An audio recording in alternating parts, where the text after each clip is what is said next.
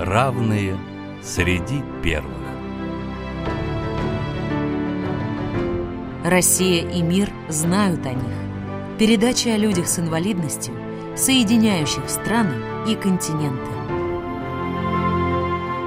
У микрофона вице-президент Всероссийского общества слепых Олег Смолин.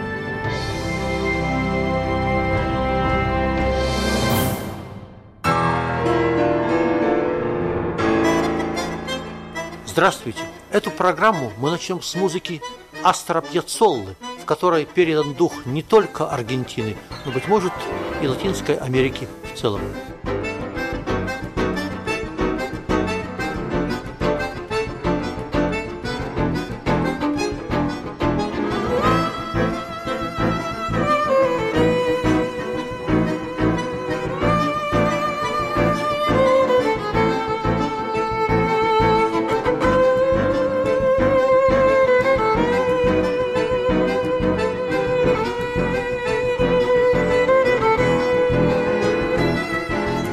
Последняя любовь и жена героя нашей программы говорила, что он никогда не жаловался на слепоту, и поэтому она не воспринимала его как слепого.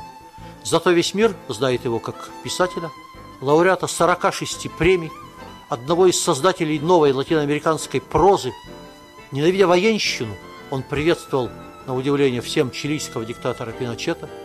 Будучи атеистом, утверждал, что по-настоящему человек познает себя только в момент смерти – Ему принадлежат слова «Каждый по-своему воображает рай».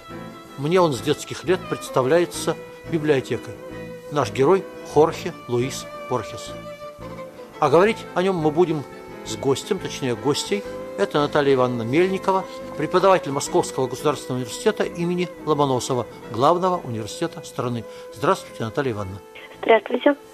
Наталья Ивановна, наш герой родился в далекой от России Южной Америке в 899 году. Расскажите, пожалуйста, о начале его жизни и об исторической ситуации, в которой это произошло. Хорхе Луис Борхес, конечно, выдающийся и оригинальный аргентинский поэт, писатель, также литературный критик и, что очень важно, философ. Он был оригинальный с самого рождения.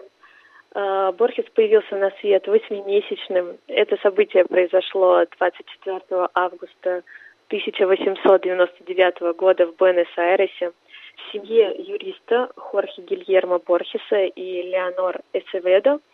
Ребенка назвали Хорхе, как и его отца. А, интересно, что дома, где родился Борхес, уже нет. На его месте сейчас располагается литературное кафе, но его имени. И улица, на которой когда-то стоял дом, сейчас носит название самого Борхеса.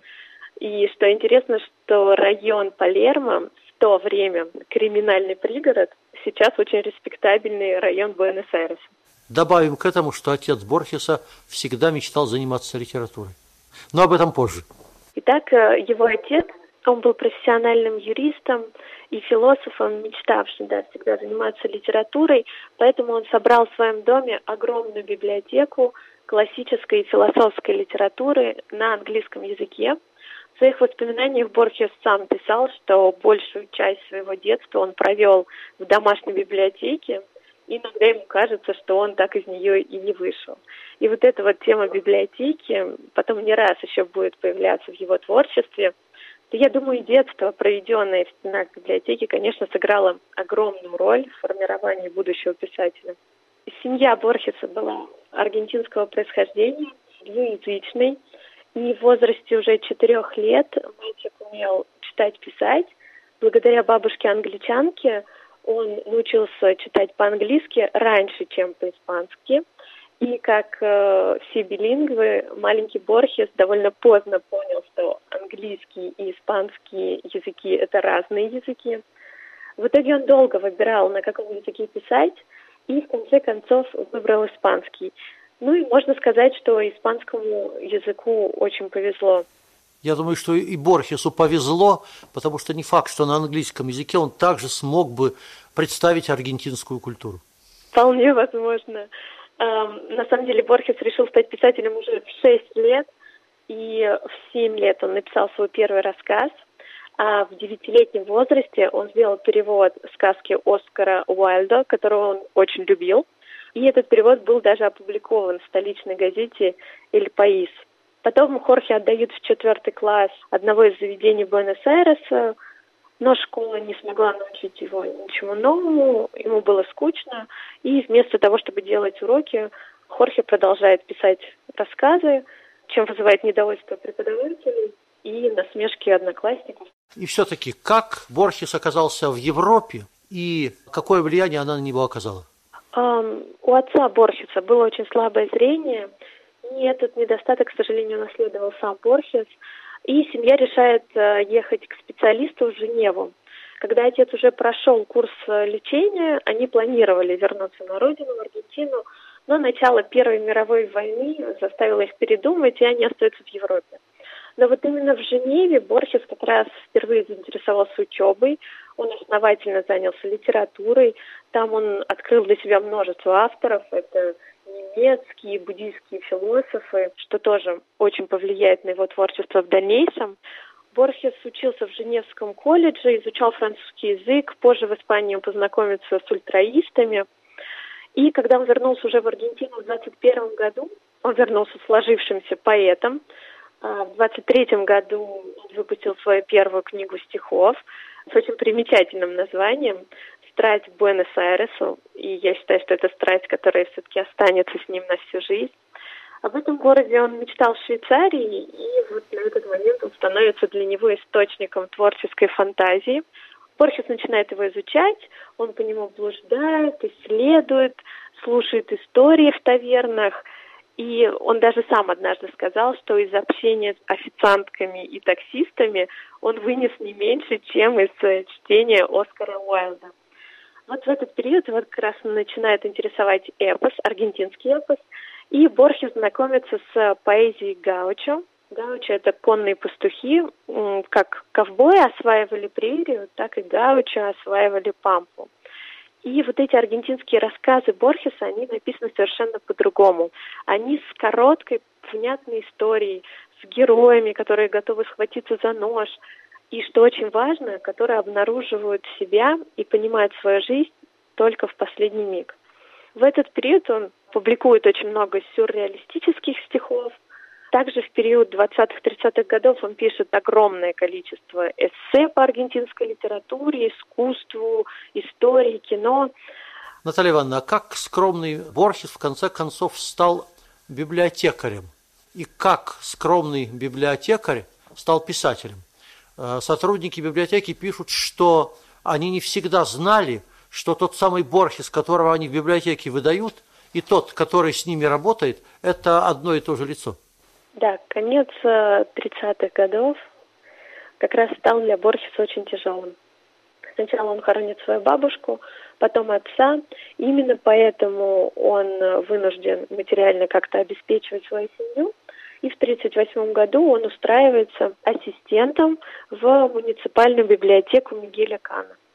Эта библиотека вообще находилась в районе рабочего класса, и там, конечно, было очень мало книг, очень был маленький каталог, и, как Борхес сам говорил, что на работу уходил только час, и у него было очень много свободного времени, которое он проводил в подвале книгохранилища, читая и сочиняя свои книги. Впоследствии говорил про эти годы, что это девять глубоко несчастливых лет, хотя именно вот в этот период он создал такие шедевры, как Вавилонская библиотека, Сад расходящихся тропок, очень такие значимые произведения в его творчестве. Сейчас в этой библиотеке, кстати, можно посетить его кабинет. А, работники сохранили его в том же виде. И Стоит отметить, что слава Борхеса к тому времени, когда он работал в библиотеке, росла, но неравномерно. И однажды его коллега нашел в свежей энциклопедии имя Борхеса и очень удивился тому, что имя и дата рождения писателя совпадают с именем и датой рождения библиотекаря. Ему даже не пришло в голову, что это один и тот же человек. Итак, в библиотеке Борхес был скромным человеком и служащим. Это говорит о том, что в нем уживалось два человека, как частный так и публичной. И даже когда Борхес стал известен, это уже после получения премии Форментор, ему стали поступать приглашения от университетов, от правительств разных стран. В одном интервью он говорит журналисту, что «я думаю, с вами говорит Борхес частный. Другого публичного Борхеса я недолюбливаю. Это он обычно дает интервью и выступает по телевидению. У меня с ним нет ничего общего, с этим официальным Борхесом. Важно отметить, что эта государственная служба у Борхеса закончилась внезапно. К власти пришел Перрон в 1946 году. Писатель презирал диктатуру Перрона и не стеснялся слух называть его нацистом. Преследованием Борхес не подвергся, но ему отомстили более издевательски, изощренно – поста госслужащего муниципальной библиотеке его внезапно перевели и назначили на пост инспектора, отвечающего за качество мяса на рынке. Ну и, конечно, после чего Борхес уходит с поста госслужащего. Ну что ж, давайте послушаем отрывок из книги «Руин» Борхеса. «Мы не в раю», – настойчиво повторил юноша. «Здесь, под луной, все смертно». Парацельс встал. А где же мы тогда? Неужели ты думаешь, что Всевышний мог создать что-то помимо рая? Понимаешь ли ты, что грехопадение – это неспособность осознать, что мы в раю? Да, Наталья Ивановна, теперь мы можем перейти к тому, почему директор главной аргентинской библиотеки и выдающийся латиноамериканский писатель стал героем нашей программы. Как это произошло? А, ну, как я уже говорила, отец Борхеса страдал тяжелой глазной болезнью. А, он очень надеялся, что зрение сына наследовал все-таки от матери, как голубые глаза. Но надежды не оправдались, и уже в раннем детстве Борхес был вынужден носить очки. Он стал слепнуть в юности, в 27 лет перенес первую операцию по поводу катаракты. Врачи вообще запрещали ему читать при слабом свете, но он сам пишет, что однажды в дороге, зачитавшись книгой, он забыл ее отложить, когда поезд въехал в туннель, и уже когда вагон выехал на свет, глаза Борхеса различали только цветную дымку. Всего он перенес восемь операций на глаза, но дело становилось все хуже и хуже, и к 50 годам он уже не писал, а диктовал, не читал, а только слушал. И, конечно, ирония в том, что 50-е годы вообще ознаменовались признанием таланта Борхеса в Аргентине и за ее пределами. А в 55 году, то есть к 56 своим годам, Борхес уже окончательно потерял зрение. Да он и сам говорит, что слава, как и слепота, пришла ко мне постепенно, я никогда ее не искал. Да, и добавляет, я одновременно обрел 80 тысяч томов и невозможность их читать. По-моему, как-то так примерно, цитирую по памяти.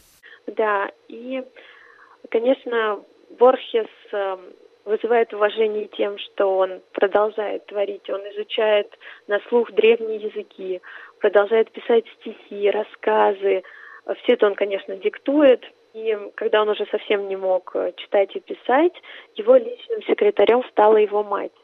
И она в своем интервью как-то сказала, что в течение 13 лет я читала мужу вслух, когда он стал плохо видеть. И 14 лет я читала Хорхе по той же причине, а также писала под его диктовку. И можно сказать, что эти две трагедии составили мое личное счастье. Да, потрясающая женщина. Наталья Ивановна, давайте послушаем отрывок из автобиографических заметок Борхеса. В 45 году я обнаружил, что слепну, и не могу ни писать, ни читать. Я представил, как начну жалеть себя, и огорчился. Я должен был наполнить свою жизнь чем-то еще. Когда что-то подходит к концу, следует помнить, что начинается что-то новое. Я сказал себе, утрачен дорогой мир видимого. Я должен сотворить иной мир вместо зримого, навсегда утерянного. Борхес говорил, что с тех пор, как ослеп, стал по-настоящему чувствовать время. Одна из его книг так и называется «Хвала тьме». Ему принадлежит и потрясающее высказывание «Дар слепоты». Действительно ли творчество Борхеса стало более глубоким и философичным после того, как он потерял зрение? Да, я могу согласиться с этим утверждением. И в своей лекции под названием «Слепота» Борхес заявляет, что если мы сочтем, что мрак может быть небесным благом, то кто живет сам более слепого? Кто может лучше изучить себя? Используя фразу Сократа, кто может лучше познать самого себя, чем слепой? Для него вообще слепота становится неким шагом на пути к смерти, которая давала больше образов и больше свободы в осознании небытия, вот философских вопросов. Он всегда был убежден в родстве литературы слепоты и в том, что слепота должна стать одним из многих удивительных орудий, посланных нам судьбой или случаем. То есть слепота для Борхеса – это орудие, орудие помощи в творчестве. И вот это мастерское использование орудия, конечно, подарило миру множество его стихов и прозаических произведений. Вообще надо быть очень мужественным человеком, чтобы так истолковать свое несчастье, свою проблему. Это невероятно. Невероятно, что он вообще пришел к этому словосочетанию как дар слепоты. И вот это название книги «Хвала тьме» – это, конечно, человек большого мужества. Давайте послушаем еще один фрагмент. Нам неизвестно предначертание Вселенной. Но мы знаем, что ясно мыслить и справедливо поступать значит содействовать этим предопределениям, которые всегда будут от нас сокрыты. Наталья Ивановна, а что мы знаем о личной жизни Борхеса? Расскажите, пожалуйста, что нам известно, самое главное. А, Борхес во многих смыслах был загадкой, и одна из его загадок – это, конечно, личная жизнь. Его всегда окружало очень много женщин, это подруги, секретарши, поклонницы. Известно, что в 45 лет Борхес познакомился с девушкой Эстель Канта, в которую невероятно влюбился. И именно она вдохновила Борхеса на написание рассказа «Лев». Это одно из его лучших произведений. Ну и несмотря на протесты матери, он все-таки сделал ей предложение, но в итоге свадьбы так никогда и не случилось. Говорят, что она предложила пожить в гражданском браке до венчания, но Борхес пришел от этого предложения в ужас, и они расстались. Но как бы то ни было, конечно, главной женщиной в жизни писателя всегда была его мать, Донья Леонор, которой он жил до самой ее смерти. А умерла она в 99 лет, в 75 году. В последние годы их даже принимали за брата и сестру. И мать решала все бытовые, финансовые вопросы. Она исполняла роль секретарши ослепшего сына, сопровождала его в поездках. И в 67 году, когда она, видимо, уже почувствовала, что достаточно немощно, она решила сама устроить свадьбу сына. И вот эта вот история женитьбы, первой женитьбы Борхеса достаточно комична, потому что мать и сестра, они все сделали самостоятельно. Они нашли невесту, Эльсу Мильян, купили квартиру, организовали свадьбу. Ну, естественно, после такой свадьбы менее чем через три года Борхес с женой разошелся. Но ему невероятно повезло, что после смерти матери в 76 лет он встречает любовь, наверное, всей своей жизни. Это Мария Кадама, аргентинка с японскими корнями, на которой он в итоге женится. Мария была молодой студенткой, она на 40 лет младше Борхеса. В университете она восторженно слушала его лекции, влюбляется в писателя и становится его секретарем, а позже уже и неотъемлемой частью его жизни. Они очень много путешествовали, объездили почти весь мир, и Мария все это время была глазами Борхеса и говорила, что он никогда не жаловался на слепоту, и поэтому она не воспринимала его как слепого. Давайте минуту прервемся и послушаем еще один фрагмент из Астора Пьяцоллы.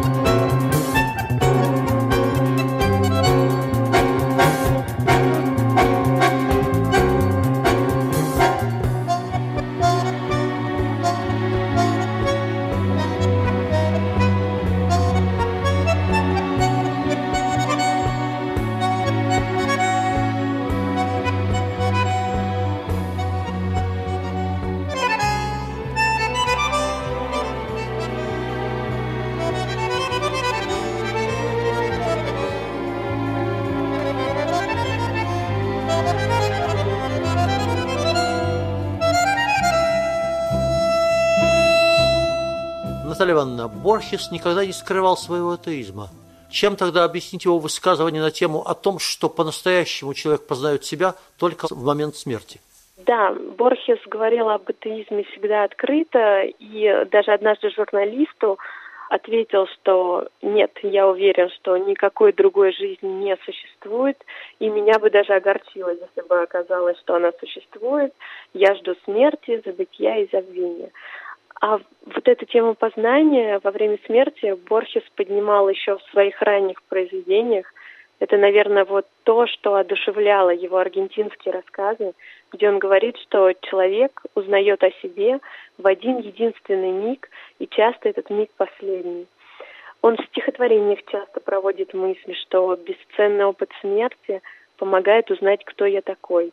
Вероятно, речь идет о том, что в момент смерти, когда проносится вся жизнь, мы уже делаем какой-то вывод, но, к сожалению, часто запоздалый. Но на смертном ложе Борхес прошептал «это счастливейший день в моей жизни». И надо отметить, что в конце 85 -го года у Борхеса обнаружился рак печени, и он сбегает из бурлящего Буэнос-Айреса в тихую Женеву, в Швейцарию. Это, кстати, еще одна загадка писателя. Почему он сбегает? Может быть, он устал от повышенного внимания соотечественников. Может быть, он решил провести последние дни в городе юности. Мы, наверное, так уже и не узнаем. Но 14 июня 86 года, 87 лет, знаменитый писатель умер. Он похоронен на Женевском кладбище королей. Но литературное наследие Порхеса не утеряно, и сейчас его вторая жена, Мария Кадама, распоряжается правами на литературное наследие мужа и руководит Международным фондом Борхеса. Давайте послушаем еще один фрагмент. Смерть или память о смерти наполняет людей возвышенными чувствами и делает жизнь ценной. Ощущая себя существами недолговечными, люди ведут себя соответственно. Каждое совершаемое деяние может оказаться последним. Нет лица, чьи черты не сотрутся, подобно лицам, являющимся во сне. Все у смертных имеет ценность невозвратимую и роковую. Ну что ж, время нашей программы неминуемо приближается к концу. Напоминаю, нашим гостем сегодня была Наталья Ивановна Мельникова, преподаватель Московского государственного университета имени Ломоносова. Наталья Ивановна, благодарю за участие в нашей программе. В заключение позволю себе сказать, Хорхе Луис Борхес не получил Нобелевской премии, вероятно, из-за странных отношений с Пиночетом. Однако имена последних пяти лауреатов Нобелевской премии большинству наших слушателей, да и на Земле в целом, неизвестны. А имя Борхеса известно едва ли не любому образованному человеку. Причем по-настоящему знаменитым он стал тогда, когда окончательно потерял зрение. Думаю, книги Хорхе Луиса Борхеса могут быть полезны каждому, кто не утратил способности размышлять над смыслом жизни. Эту программу мы завершаем тем, с чего начали – музыкой Астора Пьяцоллы.